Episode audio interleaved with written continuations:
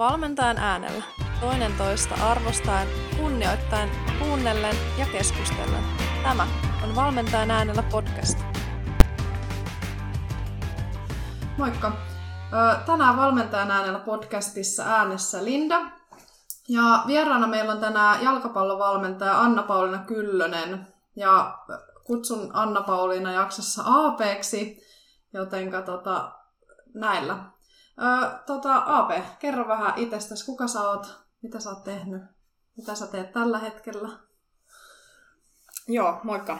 Moikka vaan kaikille kuuntelijoille. Mä oon tuota, tosissaankin Anna-Pauliina Aapeksi sanotaan ja on Kajaanista alun perin kotoisin siellä aloittanut valmentajaurani vuonna 2008 muistaakseni. Olin itse silloin kasiluokalla 14-vuotiaana. Ja tota, siitä lähtien olen valmentanut valmentanut. Muistelin tuossa, että yksi kausi on välissä, että en valmentanut. Olin silloin työharjoittelussa ja koin, että en ehdi valmentaa, mutta asianhan ei niin ollut. Että kyllähän olisin varmasti ehtinyt, mutta yksi välikausi sinne tuli kuitenkin, että en valmentanut.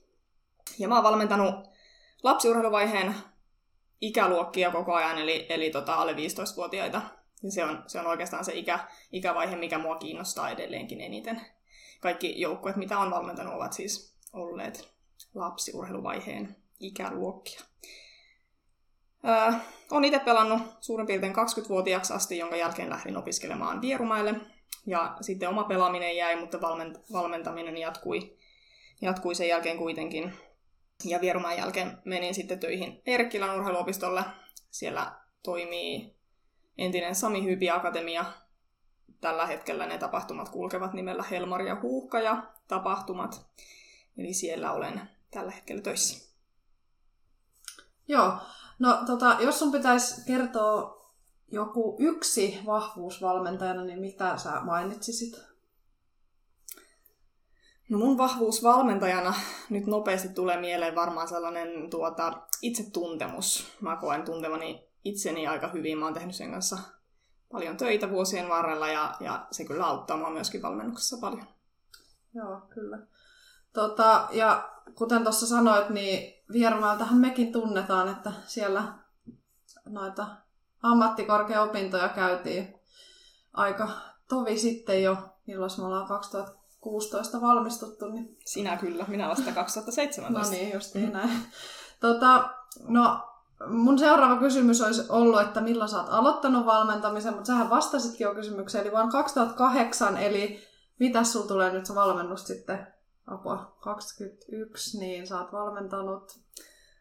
No, mähän olen valmentanut sitten äh, lyhyellä matikalla 14 vuotta, miinus se yksi välikausi, minkä siitä Joo. en valmentanut. Se on aika pitkä tavallaan ura, kun mietitään, että me ei ole kauhean vanhoja vielä, niin siinä on kerännyt niin kuin eri, erinäköisiä joukkueita ja ehkä vähän niin kuin se oma valmennustyyli on kerinyt siinä kehittyä vähän. Tota, No siis sä, sä ehkä mainitsitkin aluksi jo vähän, mutta siis minkä takia sä oot lähtenyt valmennukseen? Mä, mä olin 13, kun mä olin ensimmäistä kertaa sellaisella sporttileirillä ohjaajana. Apuohjaajana en varmaan saanut siitä edes palkkaa silloin, koska olin niin nuori. Ja, ja siis silloin jo koin, että tykkään ohjata ja opettaa. Ja tykkäsin lapsista ja tykkään edelleen. Niin tuota, siitä se oikeastaan lähti ja sitten sit 2007 Kajanin perustettiin tyttö- ja naisseura FC Vimma, johon itsekin sitten siirryin pelaamaan ja sitten sitten tuota, sit kun sinne alkoi syntyä juniorijoukkueita, niin, niin tuota, siitä meidän naisten edustusjoukkueesta, missä itsekin silloin pelasin, niin, niin tuota, tarvittiin tai pyydettiin meitä, että, että olisiko siellä halukkaita, jotka haluaisivat lähteä valmentamaan niitä, niitä ihan pienimpiä junnuja. Ja sitten lähdin siihen mukaan ja, ja hyvä, että lähdin. Siitä lähtien ollaan oltu tällä tiellä. Kyllä. Itse asiassa nyt myöskin poikkeaa vähän sanoit, että Kajani perustettiin FC Vimma tyttöfutista varten, niin haluatko vähän taustuttaa sitä, että miten tämmöinen tyttöfutis, toihan on aika niin kuin, tavallaan ehkä uuden aikastakin, 2008 vai milloin se on perustettu, niin että pelkästään tuommoiseen niin naispuolen tekemiseen keskittyvä seura, niin Joo, 2007 perustettiin siis se seura, ja joka äänessä ennen sitä toimi, toimii toki edelleenkin, mutta, mutta silloin myöskin kaikki nais- ja tyttöpelaajat oli jaettu kahteen seuraan. Toinen oli Kapa, eli Kajaanin palloilijat, ja sitten Kaiha, eli Kajaanin haka. Ja tuota, sitten sit mä luulen, että, että koettiin vaan, että, että kuitenkin pieni kaupunki ei riittänyt oikein pelaajia, tyttöpelaajia siis kahteen seuraan. Niin sitten siellä jotkut viisaat totesi, että perustetaan tyttö- ja naisseura, ja, ja tota, se oli kyllä varmasti viisas päätös. No kyllä. Tota, no, nyt taas poikkean tästä listasta, mitä mä oon sulle lähettänyt etukäteen, mutta siis onko sulla jotain sellaista valmentajaa, joka olisi niinku innostanut sitten tähän valmennushommaan niinku silloin, kun sä oot tavallaan lähtenyt sille tielle? Vai onko se vain ihan semmoisesta puhtaasti omasta innostuksesta, mistä se on lähtenyt liikkeelle? Kyllä se lähti liikkeelle ihan omasta innostuksesta ja siitä, siitä niin kuin, että mä tykkäsin olla lasten kanssa ja mä tykkäsin ohjata. Ja sitten se oli sellainen, että siitä varmaan ehkä maksettiin joku korvaus ja, ja tota, se oli semmoista niin kuin, kivaa tekemistä koulun ja oman pelaamisen ohelle. Mutta kyllä sitten, sitten tuota, löytyy, yksi nimi tulee vahvasti mieleen omalta, omalta peliuralta, joka on sitten myöhemmin kyllä vaikuttanut siihen niin kuin, omaankin valmentamiseen. Joo. Tota, no, mikä tavallaan sua valmennuksessa sit motivoi? No sä oot aika monta kertaa sanonut, että joo, lapset ja nuoret on sille se niinku ikävaihe, mikä kiinnostaa ja tykkää olla lasten seurassa, mutta aika usein niin kuin ehkä jotenkin, jos mä mietin omaakin tavallaan sitä, mistä se on lähtenyt, niin no, joo, toki mua on pyydetty sinne 2011 mua on pyydetty siis Järvenpään Namikaa, siellä oli joukkue, jos ei ollut valmentaja, ja sitten mua on pyydetty sinne niin kuin poutsaamaan, mutta ehkä niin kuin siinä kohtaa varsinkin itsellä on ollut aika vahvasti semmoista ö, tuloshakuista se valmennus, että niin tietynlainen semmoinen johtoasema on ollut niin kuin, no 18-vuotiaan aika kiva, että on päässyt sellaisen niin johtajan rooliin, niin mikä sua motivoi tavallaan tuossa valmennuksessa ja onko se niinku enemmän semmoista ollut varsinkin silloin alkuvaiheessa semmoista niinku että Jes pääsee johtamaan vai että oi, että Jes pääsee opettamaan näitä lapsia vai niin kuin, mikä, mikä siinä on, kumpi, se on, kumpi johtosta se on ollut?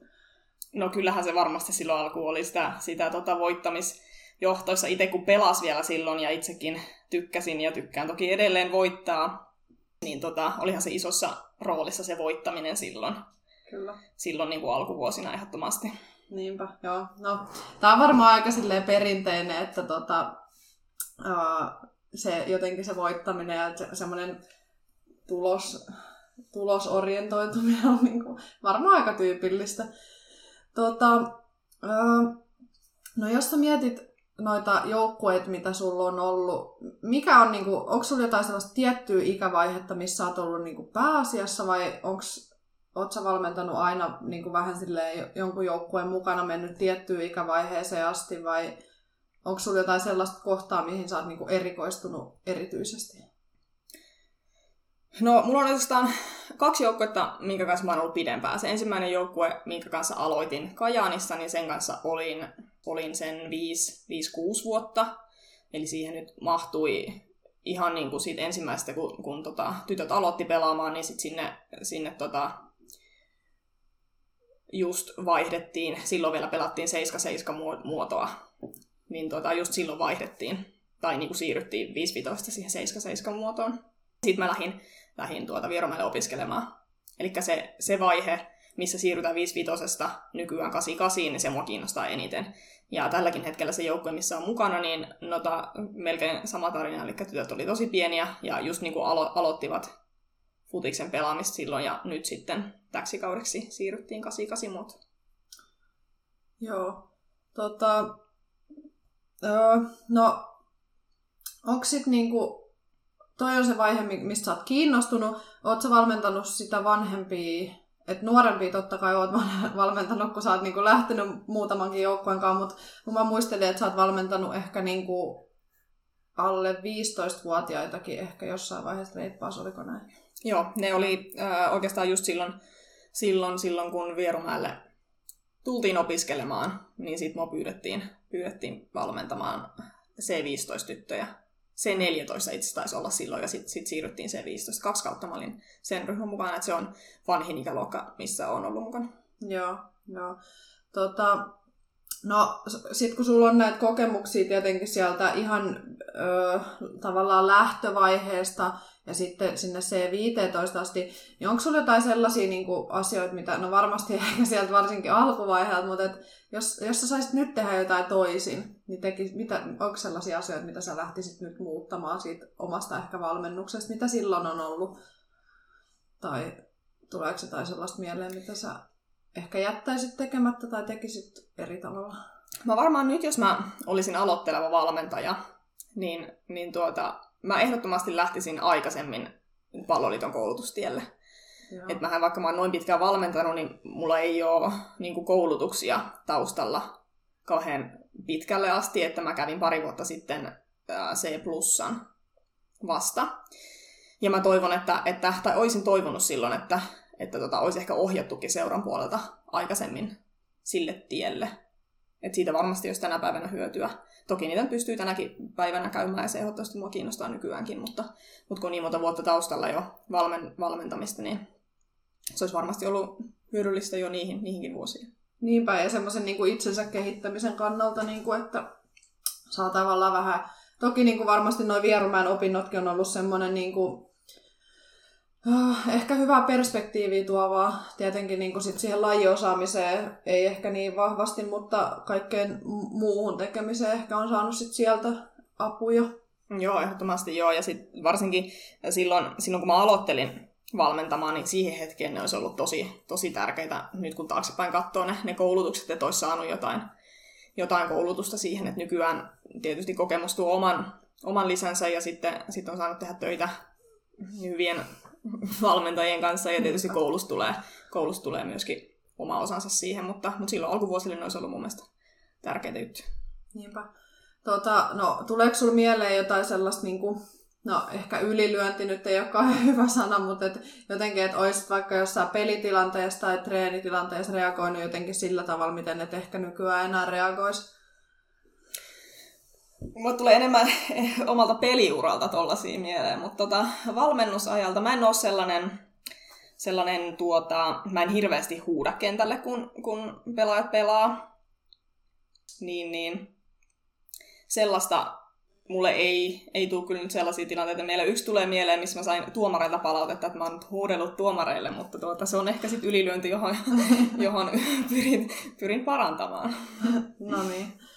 Tota, uh, no mä vähän kysyn tästä sun valmentaja-identiteetistä kuitenkin, vaikka ehkä etukäteen keskusteltiin, että se on nyt vähän niin kuin taka mutta jos, sä, jos sun pitäisi nyt, sä vähän tuossa avasit ehkä, että sä et ole semmoinen niin pelaajan hirveästi ohjaa tai kentälle huutelija ehkä.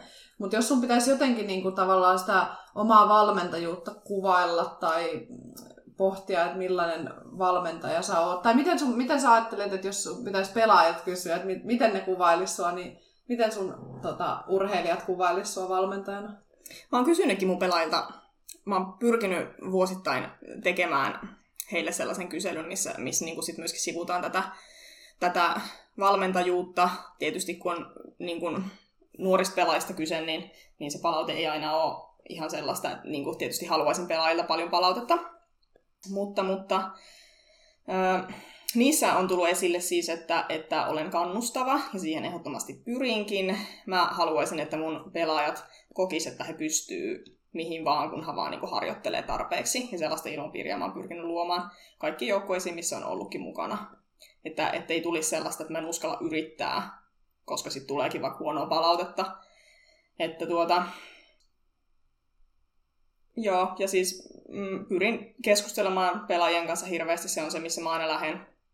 Se on mun kaiken alku ja juuri valmentamisesta, että pitää tuntea ne omat pelaajat ja ja keskustella. Ja, ja se tutustuminen tietysti jatkuu koko ajan, varsinkin kun on pitkään joukkueen mukana. Niin tytöt kasvaa, valmentaja kasvaa, tilanteet muuttuu, tulee uusia elämäntilanteita kaikille ja, ja, ja siinä pitää jatkaa sitä tutustumista niin kuin koko ajan. Kyllä, kyllä. Ja toi itse asiassa nyt tavallaan silleen hauskaa, että koska podcastin aiheenahan on siis vuorovaikutus valmennuksessa, niin tavallaan toi on äh, hyvä, että sanoit tuon kannustamisen ja tuommoisen, että omalla tekemisellä pystyy hirveästi vaikuttaa siihen niin kuin, ää, pärjäämiseen ja kehittymiseen ja kaikkea siihen, koska no tostahan on ollut siis myöskin keskustelua hirveästi, että onko sitten niinku kannustaminen tai onko jotenkin semmoinen ö, hyvä ilmapiiri, niin syöksisit pois sitä vaatimustasoa. Niin mitä mieltä, mitä sä sanoisit siihen, jos niinku tavallaan pitäisi jotenkin kommentoida, niin että jos puhutaan niinku vaatimustasosta ja sitten kannustamisesta, semmoista positiivista ilmapiiristä, niin syöks ne, tai vieks ne toisiltaan pois? Mun mielestä ne ei vie, ei vie toisiltaan pois, jos se ilmapiiri on rakennettu niin, että se vaatiminen nähdään niin kuin hyvänä asiana, vähän niin kuin melkein välittämisenä sillä tavalla, että, että niin kuin pelaajana sä ajattelet, että, että koska toi coachi vaatii multa näin paljon, niin se tietää, että mä pystyn tähän, kun mä vaan harjoittelen. Näin, näin mä oon sen vaatimisen koittanut itse niin kuin itselleni selittää ja sitten myöskin, myöskin niin kuin pelaajille viedä sitä läpi, että, että tota, sen takia mä vaadin. Kyllä. Ja itse asiassa on hauska, koska just tuossa Henka ja Pasin kanssa, kun tästä asiasta keskusteltiin, niin Henkka sanoi ihan samaa, että ö, tavallaan, mä en muista nyt tarkalleen, miten se, mi, niin kuin, miten lainaus meni, mutta just, että tavallaan, että ethän sä silloin voi välittää pelaajista, jos sä et vaadi heiltä mitään. Et, et kyllä valmentajan täytyy olla se, joka vaatii. Uh, no sit mua ehkä kiinnostaa myös toi, kun sä oot tuon lapsivaiheessa valmentanut, niin miten, jos ajatellaan, että sä oot, minkä ikäisiä esimerkiksi tämä sun nykyinen joukko on ollut silloin, kun te olette aloittanut? He on olleet 6-7-vuotiaita. Niin, eli aika pieniä.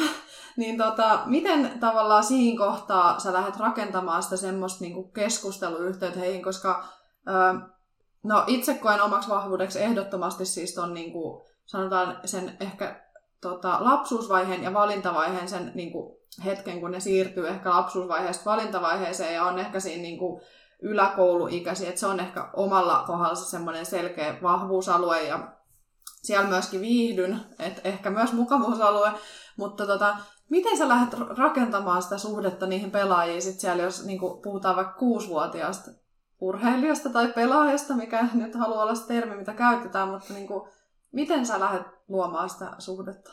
Ihan siis juttelemalla. Lasten kanssahan on ihan superhelppo jutella, koska nehän höpöttää ja kertoo sulle kaiken maan ja taivaan väliltä, jos, vaan, jos sä vaan niin meet kysymään. Ja mä oon aina pyrkinyt siihen, että mä oon tarpeeksi ajoissa paikalla, että, että tota, mä ehdin ennen treeniä alkua puhumaan pelaajien kanssa, höpöttää ihan vaikka lemmikkikaneista sit ihan mihin tahansa. Et se, on, se on tärkeää, että niinku puhuu vaan niille pelaajille. Ja nimenomaan, kun puhutaan ihan pienimmistä, niin enhän mä jalkapallosta heille juttele, vaan me puhutaan ihan kaikesta muusta. Ja siinä on tietysti isossa roolissa vanhemmat myöskin mukana siinä, siinä vaiheessa, että, että, että koitan rakentaa sellaista luottamussuhdetta jokaisen pelaajaan, että ne, että ne haluaisi tulla kertoa mulle omasta arjestaan ja omista, omista jutuistaan. Se on mun mielestä aina, aina tota kivaa, että tullaan kertoa ihan mistä tahansa. No, onko sulla ollut sit paljon sellaisia tilanteita tavallaan, että jonkun pelaajan kanssa ei oikein lähessä ja ei, se ei halua kertoa siitä lemmikkikonista eikä miten, mistään, vaan että et on jotenkin silleen, koska kyllä sitten taas toisaalta varmaan on myöskin sellaisia lapsia, jotka on vähän niin kuin arempia ja niitä saattaa jännittää semmoinen uusi tilanne, niin on, on, onko sulla ollut tilanne, että jotenkin ei saa sitä yhteyttä siihen lapseen ja se ei vaan uskalla tulla kertomaan? On, on totta kai montakin tilannetta ollut ja varsinkin pienten kanssa siellä on, jos tullaan vaikka ensimmäistä, ensimmäistä viikkoa ollaan treeneissä, niin se jännittää se tilanne jo niin paljon, että ei varmasti tule mielenkään alkaa kertoa sitä lemmikkikanista sille uudelle valmentajalle. Mutta tota, sitten sit mä oon pyrkinyt vaan niinku kyselemään ihan keskenkin treenin ihan, ihan semmoisia yksittäisiä kysymyksiä, että et niinku onko hauskaa ja, ja, ja näin. Ja sitten pikkuhiljaa siitä avautuu. Monestihan se sitten käy niin, että, että tuota, jos on ujo pelaaja, jos ei siitä lähde avautumaan, niin voi se olla, että hän on vaan niinku ujo luonne ylipäätään. Eikä siinä mitään. En, en mä niinku sano, että kaikkien tarvii kertoa mulle omasta arjestaan. Mutta, mutta ne pelaajat, jotka haluaa kertoa, niin saa kertoa mutta sitten esimerkiksi hiljaisemmat pelaajat, jotka ei koe tarpeelliseksi, he kertoo mulle asioita omasta arjestaan, niin, niin, niin haluan, että he niin kuin tietää, että mä oon siinä, että voi kertoa. Ja kyllähän niitä tänä päivänäkin on joukkueessa sellaisia hiljaisempia, ketkä ei niin kuin, tuhöpöttää niistä, niistä omista jutuistaan, mutta he on, he on niin kuin, omalla tyylillään mukana siinä joukkueessa ja meillä on niin kuin, erilainen suhde sit heihin tai sellaisiin pelaajiin, että et en mä koe, että se niin kuin on millään tavalla huonompi suhde sellaisiin pelaajiin kuin, kuin sit sellaisiin, ketkä niin kuin kertoo enemmän omia juttuja. Niinpä. Tota, no miten sitten tavallaan, jos sä mietit vaikka nyt tuossa joukkoissa, missä tällä hetkellä olet mukana, niin sitä, jos ajatellaan, että sä oot lähtenyt sieltä ihan jostain kuusivuotiaasta, niin miten, miten se suhde on sitten muuttunut? Et muuttuuko ne asiat, mistä ne lapset kertoo, tai haluatko ne sitten jossain vaiheessa puhua enemmän futiksesta, vai onko se edelleen vasta, että sitten jutellaan niitä näitä, ja, vai koet sä, että se suhde on tavallaan sen niin kuin, no totta kai siis varmasti se on jotenkin muuttunut sen aikana, kun te olette yhdessä toimineet, mutta osaat sä jotenkin kuvailla, että miten se on muuttunut? Totta kai se muuttuu ja sehän on ihan mieletöntä, kun saa olla sama joukkueen mukana näin pitkään, että, että tota, tähänkin viiteen vuoteen mahtuu niin monta eri elämäntilannetta itselle, varmasti myöskin tytöille. Me ollaan käyty niin kuin vaikeitakin keskusteluja yhdessä, että siellä on, siellä on tapahtunut perheessä jotain tai, tai tota, tulee huonoja hetkiä kaikille varmasti, ja niistäkin ollaan pystytty jakamaan, ja mä koen, että mä tunnen ne pelaajat ja myöskin heidän perheensä niin kuin aika hyvin, että tässä ollaan oltu yhteisellä matkalla jo aika pitkään. Ja kuitenkin monta kertaa viikossa nähdään ja ollaan nähty, niin, niin se suhde on aika, aika semmoinen niin kuin läheinen jo niihin pelaajiin. Mutta kyllähän se muuttuu, jos miettii, että 6-7-vuotiaana höpötellään niitä näitä muista jutuista ja tällä hetkellä, kun tytöt on 11-12-vuotiaita, niin kyllä ne ehdottomasti haluaa futiksesta enemmän puhua. Ja kyllä ne kertoo välillä jotain juttuja koulustakin, ja mä saatan koittaa kysyä, mutta, mutta tota, ilokseni huomaan kyllä, että, että tota, kyllä ne keskustelut monesti kääntyy jalkapalloon, ja se on hienoa nähdä, että he haluaa siitä, siitä nykyään puhua. Niinpä. Ja tavallaan myöskin kehittää itseään sillä, sillä saralla. Öö, no sit mua ehkä kiinnostaa myös sellainen, että ehkä menee vähän ohi tästä, mitä ollaan nyt puhuttu, mutta tota, öö, ainakin koriksessa on jonkin verran haastetta siinä, että niin kuin ehkä tyttöpelaajien puolella just siinä, että kuinka paljon he katsoo öö, tavallaan pelejä, niin mi- miten sä näet jonkun tällaisen, no nyt on esimerkiksi noin 11-12-vuotiaat tytöt sulla, niin katsoako ne futista omalla ajalla tai miten sä kannustat esimerkiksi siihen, että sä saisit ne pelaajat katsomaan pelejä? Ehdottomasti osa kattoo, osa ei, niinhän se jakaantuu. Et varmasti poikapuolella on isompi joukko, jotka katsoo ja seuraa futista. Ja, ja tota, nyt on tietysti suuri tyttöjalkapallobuumi Suomessa ollut, että, että tyttöfutis ja naisfutis on ollut paljon esillä ja se on ehkä helpottanut.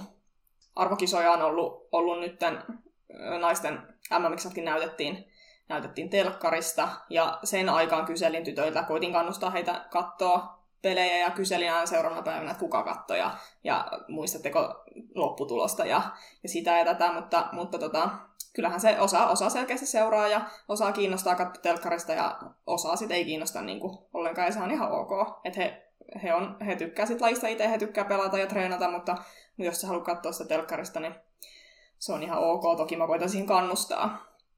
Mutta, mutta arvokisojen kautta on ollut helppo, helppo tota, koittaa kannustaa just katsoa niitä pelejä ja on saattanut laittaa WhatsApp-ketjuunkin viestiä, että tänään tulee sellainen ja sellainen peli. Tai kun lähdetään treeneistä, niin huikkaan, että nyt on taas mestarien liikan päivä, että, että tota, kattokaa, jos vaan jaksatte niin pitkään valvoa.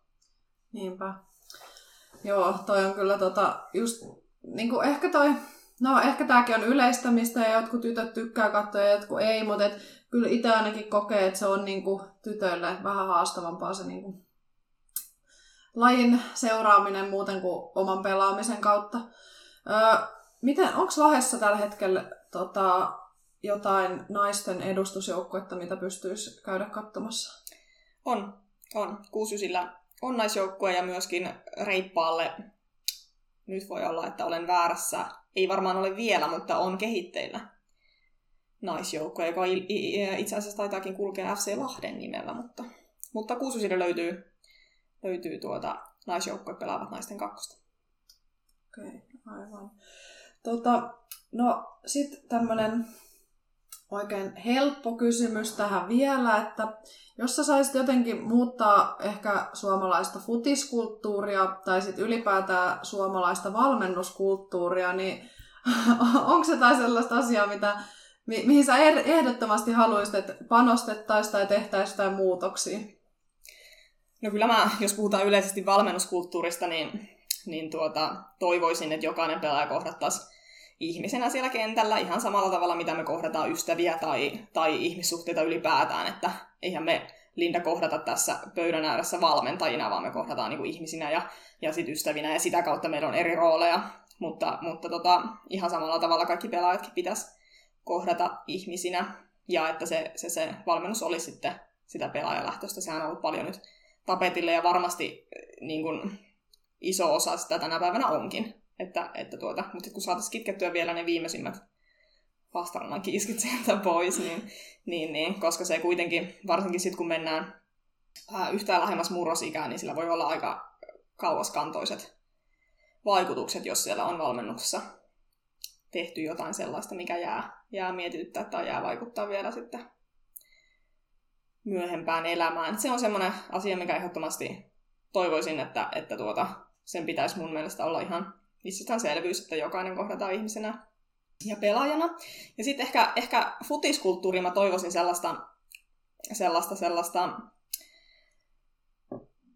ehkä enemmän avoimuutta seurojen välille, enemmän semmoista avointa keskustelua jaettaisiin osaamista, koska meilläkin on tässä maassa paljon osaamista, myöskin junnupuolella ja sitten myöskin, myöskin kun mennään vanhempiin ikäluokkiin, mutta, mutta keskusteltaisiin avoimesti ja jaettaisiin sitä, sitä osaamista. Kyllä.